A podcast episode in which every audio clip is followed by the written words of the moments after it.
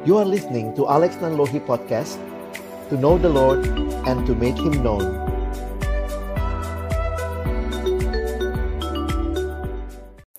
Mari sebelum kita membaca merenungkan firman Tuhan, kita berdoa. Bapa di dalam surga pemilik hidup kami, kami datang dan bersyukur kepadamu. Hari ini boleh bersama-sama bersekutu merayakan kelahiranmu. Sungguh Tuhan anugerahmu luar biasa bagi kehidupan kami. Kami telah memuji namamu ya Tuhan, menaikkan doa kami kepadamu dan tiba waktunya bagi kami untuk membuka firman-Mu. Kami mohon ketika kami membuka firman-Mu, bukalah juga hati kami. Jadikanlah hati kami seperti tanah yang baik, supaya ketika benih firman Tuhan ditaburkan boleh sungguh-sungguh berakar, bertumbuh, dan juga berbuah nyata di dalam hidup kami. Berkati baik hambamu yang menyampaikan, setiap kami yang mendengar, Tuhan tolonglah kami semua. Agar kami bukan hanya jadi pendengar-pendengar firman yang setia, tapi mampukan dengan kuasa pertolongan dari rohmu yang kudus kami boleh menjadi pelaku-pelaku firmanmu di dalam kehidupan kami. Bersabdalah ya Tuhan, kami umatmu sedia mendengarnya. Di dalam satu nama yang kudus, nama yang berkuasa, nama Tuhan kami Yesus Kristus, kami menyerahkan pemberitaan firman-Mu. Amin. Shalom, selamat malam Bapak, Ibu, teman-teman sekalian. Saya bersyukur untuk kesempatan yang Tuhan berikan ini boleh sharing firman Tuhan dengan uh, Bapak Ibu Saudara sekalian dan melihat kebersamaan dari berbagai angkatan mengingatkan kepada kondisi keluarga ya bahwa kita satu keluarga yang saling mengasihi, yang saling menopang satu sama lain di dalam kehidupan ini. Nah, kita akan melihat tema yang menjadi juga tema gereja secara khusus dalam Persekutuan Gereja Indonesia dan uh, konferensi Wali Gereja Indonesia tahun ini tentang Natal diambil dari Matius pasal yang pertama ayat yang ke-23. Mereka akan menamainya Immanuel. Nah, mari sama-sama kita boleh menyiapkan diri untuk melihat kebenaran firman. Saya mulai dengan beberapa slide ini ya. Kalau kita melihat kita bersyukur karena gereja punya masa Advent. Jadi menarik sekali di dalam kalender gerejawi itu dimulai dengan masa Advent dan Advent artinya datang. Dan apa yang kita renungkan dalam masa Advent ini? Secara khusus kita melihat kedua arah. Pertama melihat ke belakang, melihat apa yang terjadi melalui kedatangan Yesus pertama kali 2000 tahun yang lalu dan juga antisipasi untuk menyambut kedatangannya yang kedua. Sehingga looking back but also looking forward. Karena itu di dalam gereja biasanya dalam masa-masa ini kita membaca baik tentang apa yang terjadi 2000 tahun yang lalu ataupun nubuat-nubuat sebelum itu dan juga melihat kepada apa yang menjadi janji kedatangan Kristus kali yang kedua. Sehingga saya pikir ini jadi hal yang menarik juga di tengah-tengah secara khusus kita lagi bergumul dengan corona yang memang ini awalnya cuma masalah kesehatan tapi ya sudah jadi masalah ekonomi, masalah sosial, masalah politik, masalah pendidikan buat anak-anak, buat teman-teman yang masih kuliah harus pembelajaran jarak jauh, bahkan juga masalah spiritual. Karena kita beribadah semuanya jadi online seperti ini. Sehingga tentu perayaan Natal dalam segala kesederhanaannya kita lakukan dengan konteks ini pada tahun 2020 ini. Tapi kembali untuk kita merefresh begitu ya, memang ketika ada yang bertanya kepada saya, kira-kira apa ya maknanya Natal dalam suasana seperti ini? Saya pikir ini bisa menolong kita menghayati apa yang uh, ini ya, apa sih sebenarnya Natal itu ya? Ya kalau kita perhatikan uh, hal apa saja yang biasanya orang ingat pada waktu Natal memang kalau kita offline gitu ya atau mungkin juga kalau kita ke mall sih sekarang masih kelihatan begitu ya bahwa waktu bicara Natal orang biasanya ingat semua pernak-pernik Natal ini. Ya, Santa Claus, uh, apa ya, kue, kado begitu. Tapi sebenarnya Natal secara khusus artinya lahir. Dan lahir siapa yang lahir ini penting untuk kita ingat sama-sama yang lahir pada waktu Natal itu ini bukan yang lahir bukan uh, Santa Claus, bukan Frosty the Snowman, tapi Natal adalah hari ulang tahunnya Yesus. Christmas is Jesus birthday.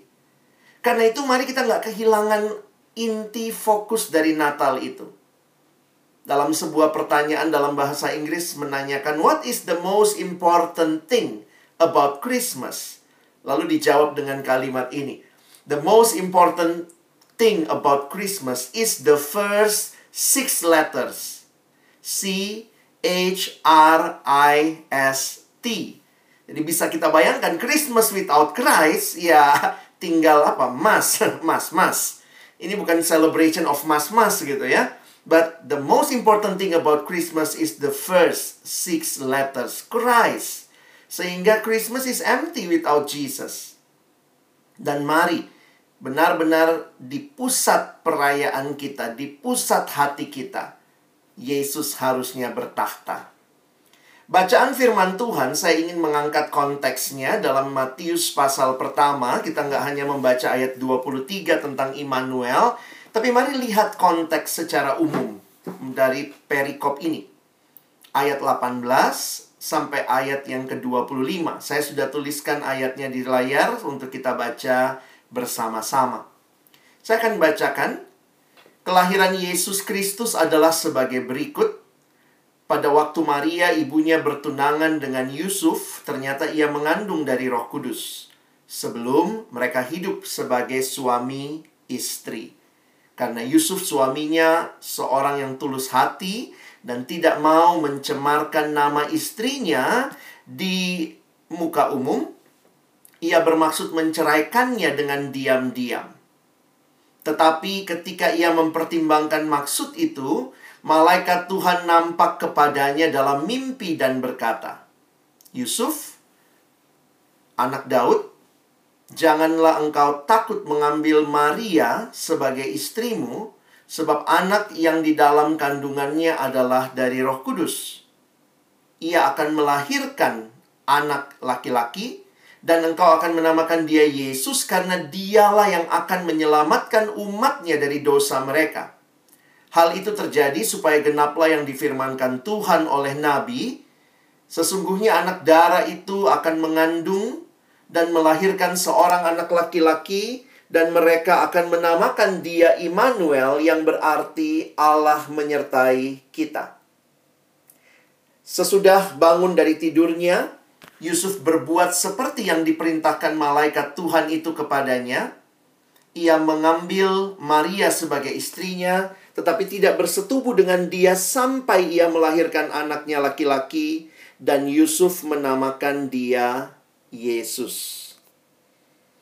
Kalau kita perhatikan dalam bacaan kita ini, sangat jelas bahwa fokus di dalam kelahiran ini adalah tentang kelahiran Yesus yang disampaikan oleh malaikat kepada Yusuf.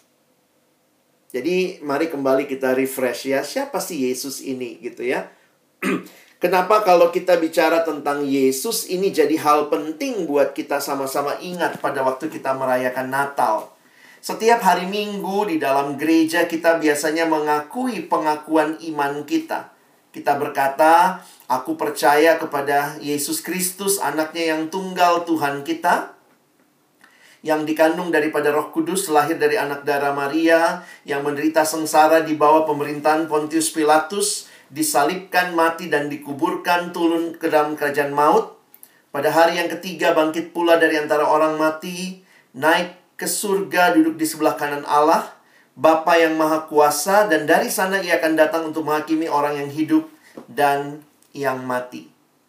Apa yang menarik untuk kita perhatikan dari pengakuan iman ini?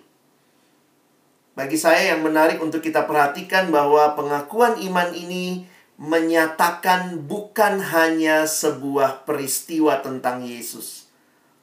Maksudnya jangan hanya fokus merayakan Natal, tapi kita lupa bahwa sebenarnya ini adalah permulaan dari rangkaian karya ilahi di dalam diri Yesus. Mulai dari sebenarnya sebelum dia lahir dikandung dari Roh Kudus, kelahirannya itulah Natal, lalu kemudian hidupnya, penderitaannya, Yesus disalibkan itu Jumat Agung, lalu Yesus bangkit itu adalah Paskah, Yesus naik ke surga dan dia berjanji akan datang kali yang kedua. Sehingga kita tidak bisa hanya fokus kepada satu peristiwa. Natal tidak bisa dilepaskan dari Jumat Agung. Jumat Agung, Natal tidak bisa dilepaskan dari Paskah, dari kedatangan Yesus yang kedua kali. Jadi kita melihat bahwa pengakuan iman kita berpusat kepada pribadi dan karya dari Yesus Kristus. Nah, menarik untuk kita perhatikan berkaitan dengan tema kita malam hari ini saya mau kupas dua hal ya yang menarik bahwa di dalam bacaan kita tadi sebenarnya ada dua nama yang muncul.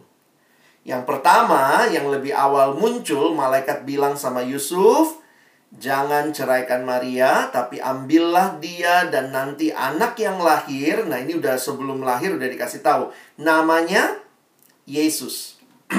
Matius 1 ayat 21. Dan perhatikan di ayat 25 juga Yusuf melakukan seperti yang diperintahkan. Makanya namanya juga diberi nama Yesus. Nah, tetapi kemudian ada lagi Immanuel. Nah, itu tema kita ya. Matius 1 ayat 23 dan ini sebenarnya menggenapkan apa yang ditulis di dalam kitab Yesaya. Kalau Bapak Ibu teman-teman perhatikan, ada tiga kali muncul kata Immanuel di Alkitab kita. Dua di perjanjian lama dalam nubuat Yesaya, ada di Yesaya 7 ayat 14, dan nanti ada di Yesaya 8 ayat 8. Sehingga sebenarnya yang ditulis di Matius 1, sebagaimana Matius menulis, ini menggenapkan apa yang sudah dinubuatkan oleh Nabi. Kenapa dua nama ini penting?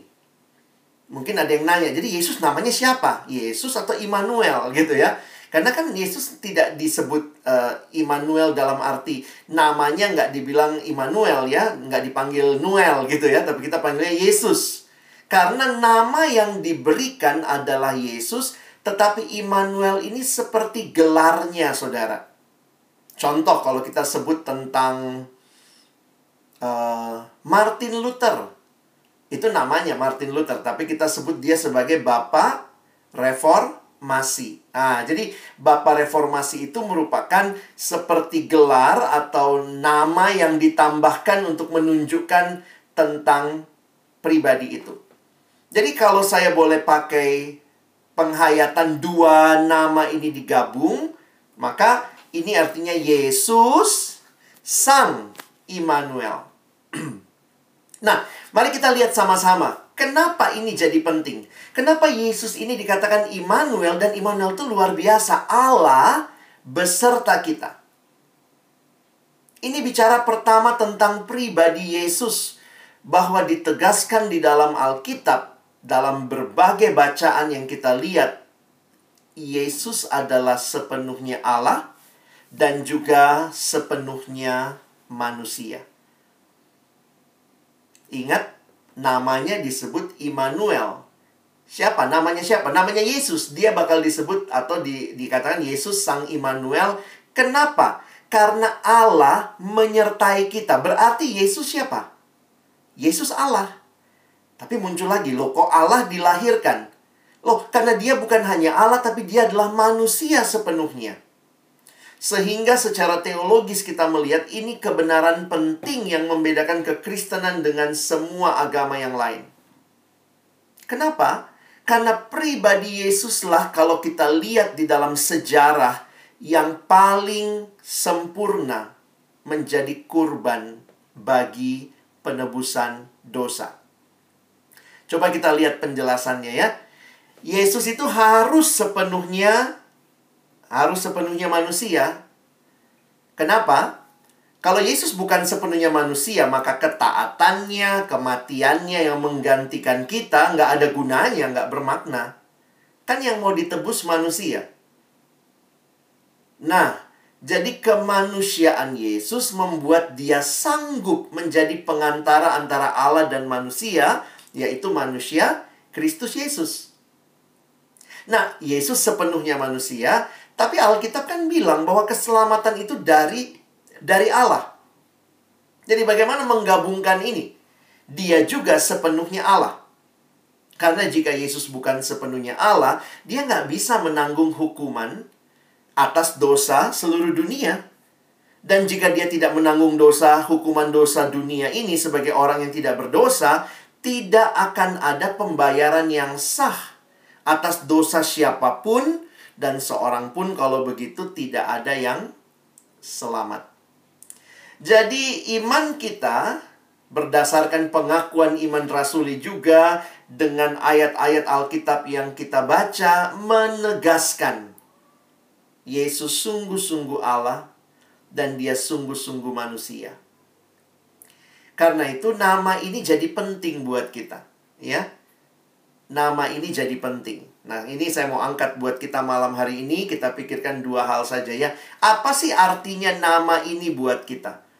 Karena kalau tahun ini kita bersama-sama dengan gereja semua bicara namanya Immanuel. Apa sih yang dimaksudkan? Nama ini penting pertama bagi keselamatan kita. Kalau Bapak Ibu Saudara sekalian melihat, saya mau bahas dulu nama pertama ya, yaitu Yesus. Ya. Yesus, kenapa disebut Yesus? Karena dialah yang akan menyelamatkan umatnya dari dari dosa. Perhatikan malaikat mengatakan beri nama Yesus karena dia yang akan menyelamatkan umatnya dari dosa. Tidak heran di dalam catatannya Lukas, ketika malam itu malaikat tampak kepada para gembala, dikatakan itu adalah kesukaan besar untuk seluruh bangsa ketika Yesus lahir. Dan inilah katanya berita kesukaan besar untuk seluruh bangsa. Beritanya apa? ada juru selamat yang lahir. Wah, ini jadi menarik ya. Kenapa ini disebut berita sukacita? Kadang-kadang Bapak Ibu Saudara ya untuk mengerti berita sukacita kita perlu juga tahu apa berita duka citanya. Karena kalau orang nggak sadar berita duka citanya, ada berita sukacita pun nggak berasa begitu ya. Contoh lah, kalau ada orang sakit, tapi dia nggak sadar dia sakit. Jadi kalau dia nggak pernah sadar, nggak ngaku dia sakit, seribu pun dokter di depannya nggak ada faedahnya. Itu bukan good news buat dia. Tapi ketika dia sadar dia sakit, this is my bad news. Waktu melihat dokter, yes, this is good news. Apa sih berita duka cita yang besar? Sebelum kita mengerti berita sukacita yang besar, di dalam Alkitab, berita duka cita terbesar ditulis di Roma pasal yang ketiga, ayat yang ke-23. Perhatikan, karena semua orang telah berbuat dosa dan telah kehilangan kemuliaan Allah. Lihat katanya yang dipakai siapa yang berdosa? Semua orang. Inilah berita duka cita terbesar di bawah kolong langit ini Sebenarnya kalau kita mau merenungkan dengan dalam dan teologis, the real pandemic adalah dosa. Memang kita bilang corona ini pandemik karena ya hampir seluruh tempat di dunia ada yang kena di semua negara. Jadinya pandemik deh. Tapi sebenarnya kan ada yang nggak kena juga. Tapi kalau yang namanya dosa itu kena dengan semua manusia di bawah kolong langit ini. The real pandemic is sin. Karena siapa yang berdosa? Semua orang. Jadi manusia yang dicipta dengan begitu indah oleh Tuhan. Manusia yang punya relasi yang indah dengan Allah dan sesama ketika jatuh ke dalam dosa menjadi manusia yang rusak relasinya dengan Allah rusak, dengan sesama rusak. Tidak heran ya, suami berantem sama istri. Ya, kita hanya menggemakan apa yang ada dan kita lihat di Taman Eden ketika Adam ditanya, "Kau makan buah pohon itu?" Hmm, dia tunjuk, "Ini perempuan yang kau tempatkan di sisiku." Bahkan lebih ngeri lagi, kejadian pasal 4 mencatat seorang abang tega bunuh adiknya sendiri. Rusak relasi, suami, istri, orang tua, anak, majikan, pekerja, guru, murid, laki-laki, perempuan, sahabat, kekasih, rusak relasi, saling menyalahkan, saling mengeksploitasi, bahkan saling membunuh. Di dalam dosa, aku menjadi segala-galanya. Yang penting adalah aku. Sehingga ada yang bertanya, how do you spell sin? Bagaimana kita mengeja sin dalam bahasa Inggris? S I N. What is sin? Sin is actually the I in the center. Aku yang paling utama. Inilah dosa manusia merasa yang paling penting. Aku puas, aku senang, aku untung, aku aman. Akulah segala-galanya. Bukan Allah dan bukan sesama. Kadang-kadang kita pikir dosa ya cuman sekadar ya bikin salah gitu ya. Tapi Alkitab mencatat dosa itu memperbudak. Dosa dipersonifikasi seperti tuan yang sedang punya hamba, yang sedang dia perbudak, yang tidak bisa tidak melakukan apa yang dosa mau. Di dalam dosa manusia terbelenggu. Kadang-kadang banyak orang yang berpikir sekali lagi dosa cuma masalah ya bikin salah dikit gitu ya. Tapi dosa itu mengikat, saudara. Saya makin sadar betapa mengerikannya dosa itu. Awalnya seperti lumpur hidup ya. Ketika kita masuk ke dalamnya rasanya masih bisa keluar. Kita goyang, eh makin tambah dalam. Goyang dikit, tambah dalam. Lama-lama menimbun kita dan kita tenggelam di dalamnya. Banyak orang yang dibelenggu oleh pornografi Suami dan istri berantem, konflik, dibelenggu oleh sakit hati. Pengennya balas dendam kalau lihat pasangan. Ada orang yang mungkin dibelenggu dengan dengan rasa sulit mengampuni, dibelenggu oleh uh, minuman keras, judi, rokok. Kadang-kadang saya pikir susah juga jadi Tuhan ya. Coba saudara bayangkan jadi Tuhan ya Kadang-kadang jadi Tuhan pasti repot ya. Karena orang doa, Tuhan berikan saya kesehatan. Tapi rokoknya jalan terus. Tuhan juga bingung gitu ya. Gimana ini? Banyak orang-orang yang berbicara tentang dosa rasanya nyaman. Kayaknya cuman ya melakukan itu sebagai sebuah ya pelanggaran dikit-dikit. Tapi ingat dosa itu membelenggu dan Alkitab mencatat bahwa akhir dari dosa Roma 6 ayat 23a. Sebab upah dosa ialah maut. Jadi apa berita buruknya? Upah dosa ialah maut. Dan siapa yang kena dosa? Semua orang. Jadi kalau sekarang aja kita lihat ya, tidak semua yang kena COVID meninggal kan tidak semua. Ada yang meninggal, ada yang tidak meninggal. Tapi waktu bicara dosa, ini kena ke semua orang dan akhir semuanya adalah binasa, maut. Ini serius. Maaf kalau saya pakai kata ini jauh lebih serius dari corona. Dan ini problem sedunia yang dialami manusia. Di mana berita baiknya? Ini kan berita buruknya. Nah, sayangnya kadang-kadang kita kalau baca ayat sukanya bagian depannya aja ya. Roma 6 ayat 23, sebab upah dosa adalah maut. Saya bilang sama mahasiswa, Dek, jangan cuma hafal 23A-nya. Karena ayatnya nggak berhenti di A. ya, ayatnya bukan sebab upah dosa ialah maut, titik. Enggak kan? Roma 6 ayat 23, lihat ayatnya secara keseluruhan. Sebab upah dosa adalah maut. Tetapi, wah ini kalau ada kata tetapi penting ya Hafalkan ini, ini yang berita sukacitanya. Jangan hafalnya cuma berita duka citanya aja. Berita sukacitanya, tetapi karunia Allah ialah hidup yang kekal dalam Kristus Yesus Tuhan kita. Dosa membawa maut. Maut itu binasa, binasa itu mati kekal. Tetapi karunia Allah dalam Kristus membawa kita hidup kekal. Sehingga waktu saya melihat gambar ini pertama kali. Kalau saudara mau googling, ini ditulisnya judulnya Peter Drowning. Petrus tenggelam. Ya.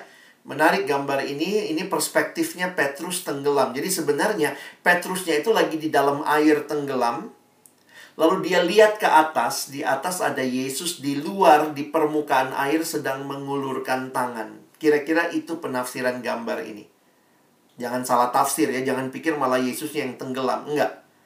Ini Yesusnya di luar air. Dan apa yang terjadi? Ini menunjukkan kepada kita bahwa manusia di dalam dosa seperti yang sedang tenggelam manusia tidak dapat menyelamatkan dirinya sendiri. Jadi dosa itu masalah kita. Tapi kita nggak sanggup menyelesaikannya karena ujungnya itu maut. Lalu siapa yang menyelesaikan? Sin is our problem, but the solution is from God.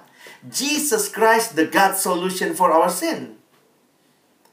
Sehingga waktu kita cari, searching for the answer to life, Jesus, you have found him. Itulah yang dituliskan di dalam Matius 1 ayat 21. Ia akan melahirkan anak laki-laki dan engkau Yusuf akan menamakan dia Yesus karena dialah yang akan menyelamatkan umatnya dari dosa mereka. Saudara dan saya butuh juru selamat. Kita nggak bisa selamatkan diri kita. Kalau kita bisa selamatkan diri kita, Yesus tidak perlu datang sebagai juru selamat. Karena itu nama Yesus ini penting buat keselamatan kita. Perhatikan karyanya. Saya pikir dimulai dari palungan, tapi kemudian dia besar, dia melayani, dia menderita, dia mati, dia bangkit, dia naik ke surga, dan janji akan datang kedua kali. Di mana Yesus bilang sudah selesai? Menarik sekali dia mengatakan sudah selesai di kayu salib. Karena di situlah hutang dosamu dan dosaku dibayar Yesus bayar harga yang sangat mahal untuk penebusan kita. Jadi lihat, kekristenan bicara keselamatan beda sama agama yang lain, beda sama kepercayaan yang lain. Kalau kita rayakan Natal tapi kita tidak mengerti hal ini, mungkin kita jadi kehilangan ini ya. Jadi kalau saya memperhatikan, ya iya, keselamatan dalam agama-agama yang lain, kepercayaan lain, percaya pada kemampuan diri sendiri untuk keselamatan. Kenapa? Karena manusia selalu merasa dirinya juru juru selamat. Tapi kalau kita lihat apa yang Alkitab sampaikan, ke keselamatan di dalam kekristenan itu percaya pada apa yang Yesus lakukan bagi kita. Kenapa? Karena dia juru selamatnya. Beda ya? Yang satu sangat percaya kepada apa yang saya lakukan supaya selamat, itulah agama. Saya melakukan sesuatu supaya saya selamat, berarti siapa juru selamatnya? Saya. Tetapi kekristenan bicara pada apa yang Yesus sudah lakukan. Dan karena itu saya percaya padanya. Jadi, kalau kita perhatikan ini sebenarnya Matius 1 ayat 21 namanya Yesus. Saya jadi sadar begini teman-teman sekalian. Siapa yang harusnya merayakan Natal? Natal itu bukan perayaannya orang Kristen aja. Harusnya Natal menjadi perayaan semua manusia berdosa. Karena apa? Karena Yesus yang datang untuk menyelamatkan manusia dari dosa. Harusnya Natal menjadi perayaan semua manusia berdosa. Yesus kan tidak pernah turun dari surga pakai papan besar. Maaf, untuk kalangan sendiri. Nggak ada. Kita yang bikin papan seperti itu. Karena itu semua kita manusia berdosa. Nama itu ya. Ada lagu bilang nama itu memberi selamat, nama itu menyegarkan, nama itu begitu indah. Yes. Nama itu bagi keselamatan kita. Dia sudah memberikan segala-galanya. Jadi bagaimana kita harusnya merayakan Natal kalau Yesus datang untuk menyelamatkan kita dari dosa? Maka lihat ada lagu mengatakan kadang kita suka nyanyi kan kalau Natal kita udah nyanyi ya Hai dunia gembiralah dan sambut rajamu di mana sambutnya di hatimu terimalah. Maka Natal rayakanlah dengan hati yang siap menyambut Kristus. Bicara Natal ini bukan sekadar bicara buka kado ya. Christmas is not so much about opening presents as opening our hearts. Buka hatimu, terima Yesus dalam hidupmu. Dan kalau engkau sudah membuka hati menerima Dia, sudahkah Dia jadi fokus hidupmu? Hidup yang betul-betul berpusatkan pada Kristus. Hidup yang akan berbeda dengan dunia. Dunia senang dengan dosa. Saya tidak mau hidup lebih lama dalam dosa. Beda. Orang yang merayakan Natal harusnya mengalami kuasa yang memampukan kita untuk hidup benar, hidup kudus, hidup berbeda. Orang yang setiap hari menjadikan firman Tuhan pelita bagi kakinya, terang bagi jalannya. Saya tidak tahu apakah kalau kita ingat-ingat masa lalu, jangan sampai kerohanian kita cuma nostalgia masa lalu.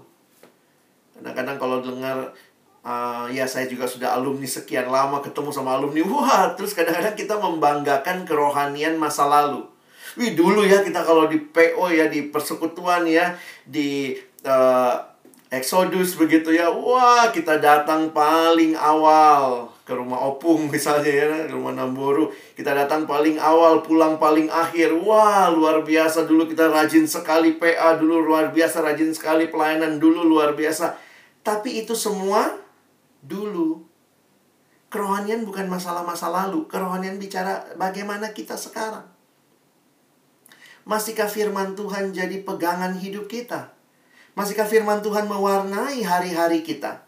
Ketika kita sudah berkeluarga, sudah punya uh, anak, sudah punya pekerjaan yang semakin baik, semakin mapan, apakah benar firman Tuhan masih menjadi landasan pegangan hidup kita? Apakah juga benar komunitas menjadi alat Tuhan untuk saudara dan saya bertumbuh? Jadi mari kita manfaatkan ya. Saya tahu ada persekutuan bulanan atau mungkin berapa bulan sekali dari alumni. Kalau saudara belum punya komunitas, ini tempat yang baik untuk benar-benar sama-sama bertumbuh. Bertumbuhlah dalam komunitas. Jadi kalau menghayati penyertaan Tuhan, saya saya coba sempat mikir gini saudara ya penyertaan Allah itu bukanlah alasan untuk tetap hidup dalam dosa. Saya saya ketemu beberapa orang yang ngomongnya gitu ya, e, maaf ya, karena mungkin dalam konteksnya sudah mulai mapan.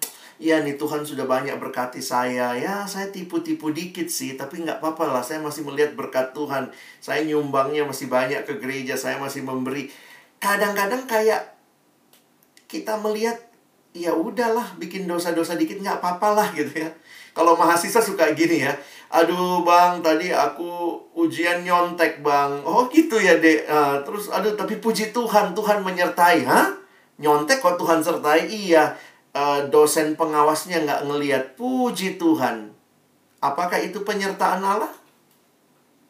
Hati-hati kalau kita berkata itu penyertaan Allah dan kita menikmati hidup dalam dosa. Bukan itu penyertaan Allah.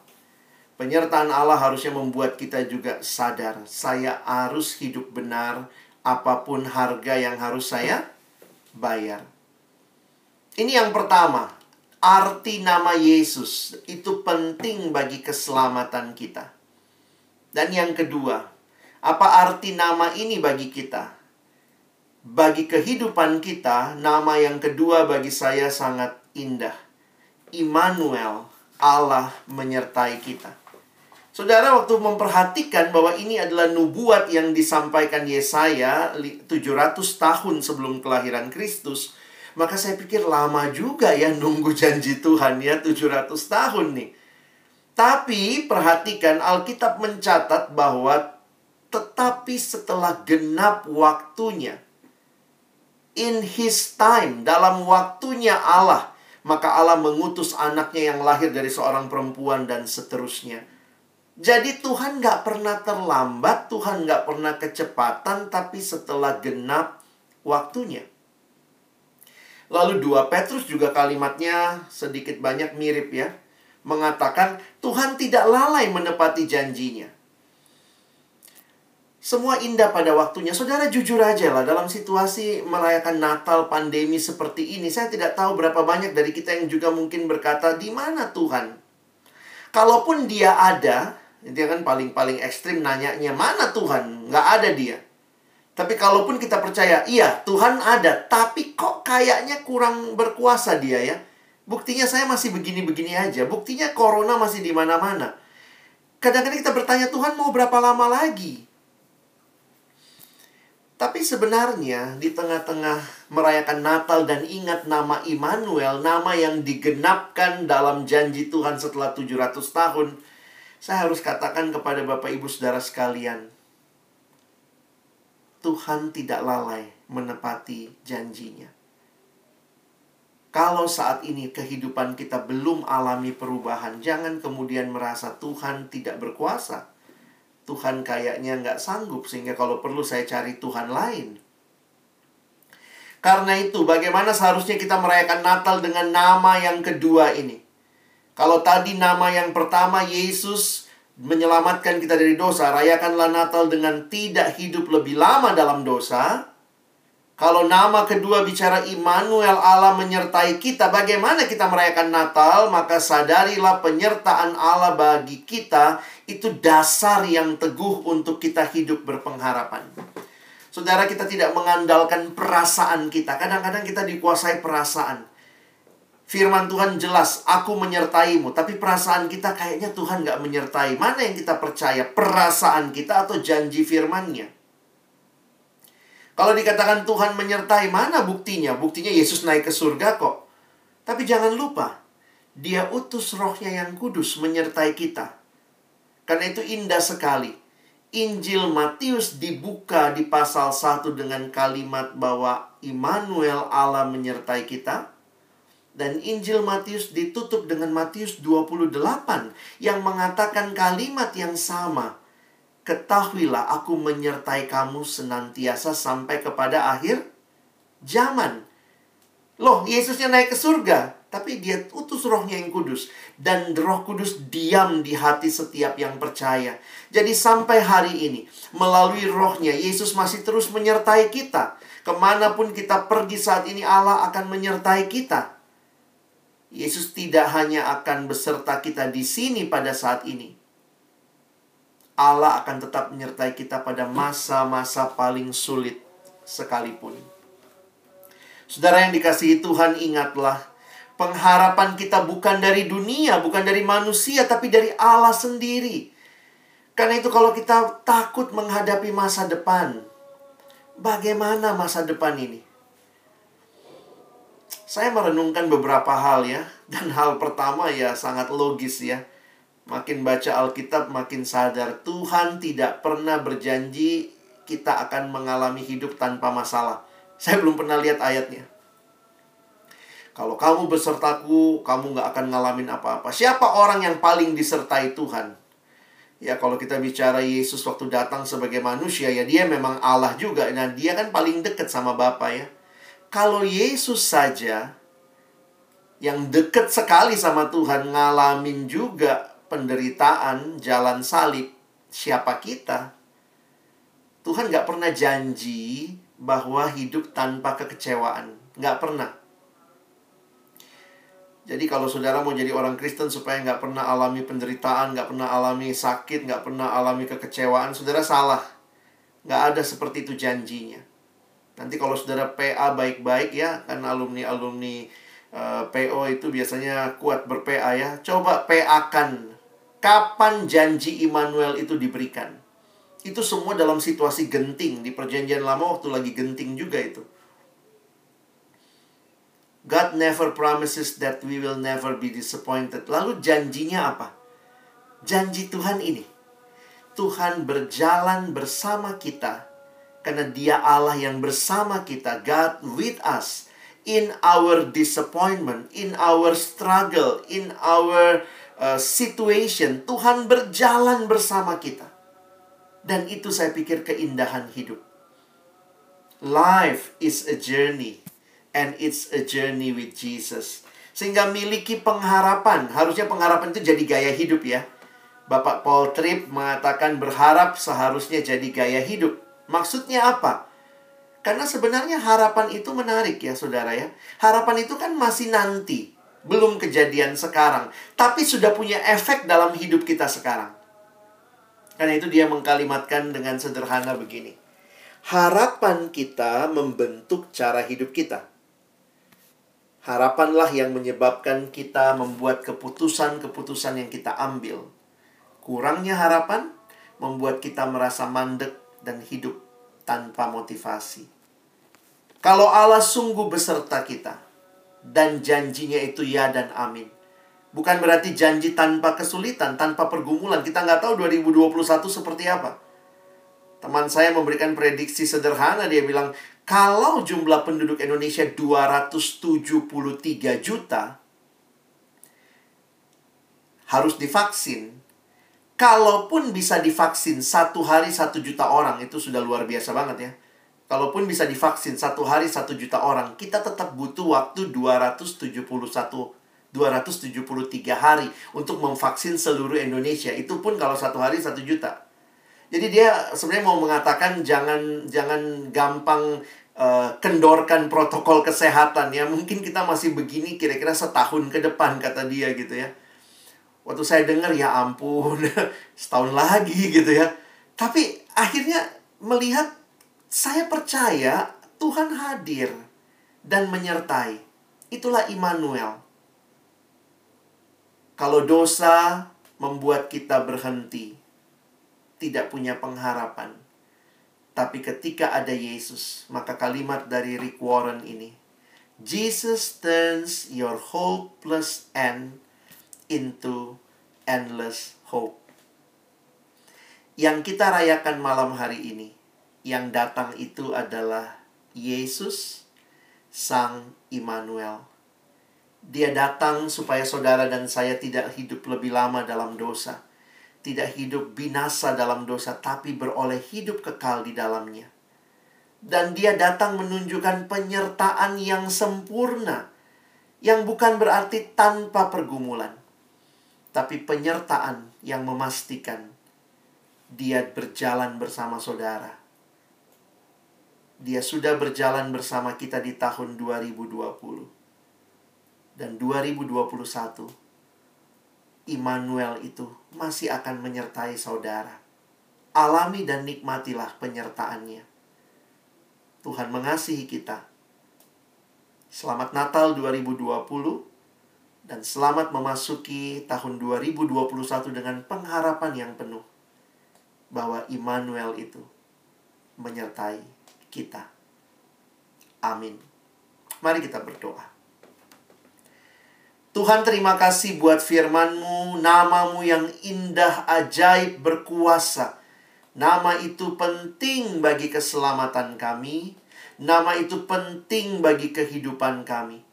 Karena Engkau adalah Yesus, kami pun hidup di dalam kebenaran, bukan menjadi hamba dosa. Karena Engkau adalah Immanuel, kami bisa punya keberanian melangkah dalam kehidupan menjalani hari-hari ke depan. Bukan dengan kekuatan kami, bukan dengan mengandalkan diri kami, tapi dengan berharap pada Tuhan. Tolong kami merayakan Natal tahun ini, memaknainya dengan baik, dan siap memasuki tahun yang baru. Yang kami tidak tahu apa yang ada dan terjadi di depan, tapi satu hal yang pasti yang kami yakini. Engkau berjalan bersama kami. Kami bersyukur kami punya Allah Immanuel yang menyertai kami, yang tahu pergumulan kami. Kami bersyukur untuk firman-Mu, tolong kami sekali lagi bukan cuma jadi pendengar, tapi jadi pelaku-pelaku firman. Dalam nama Yesus kami bersyukur, kami berdoa. Amin.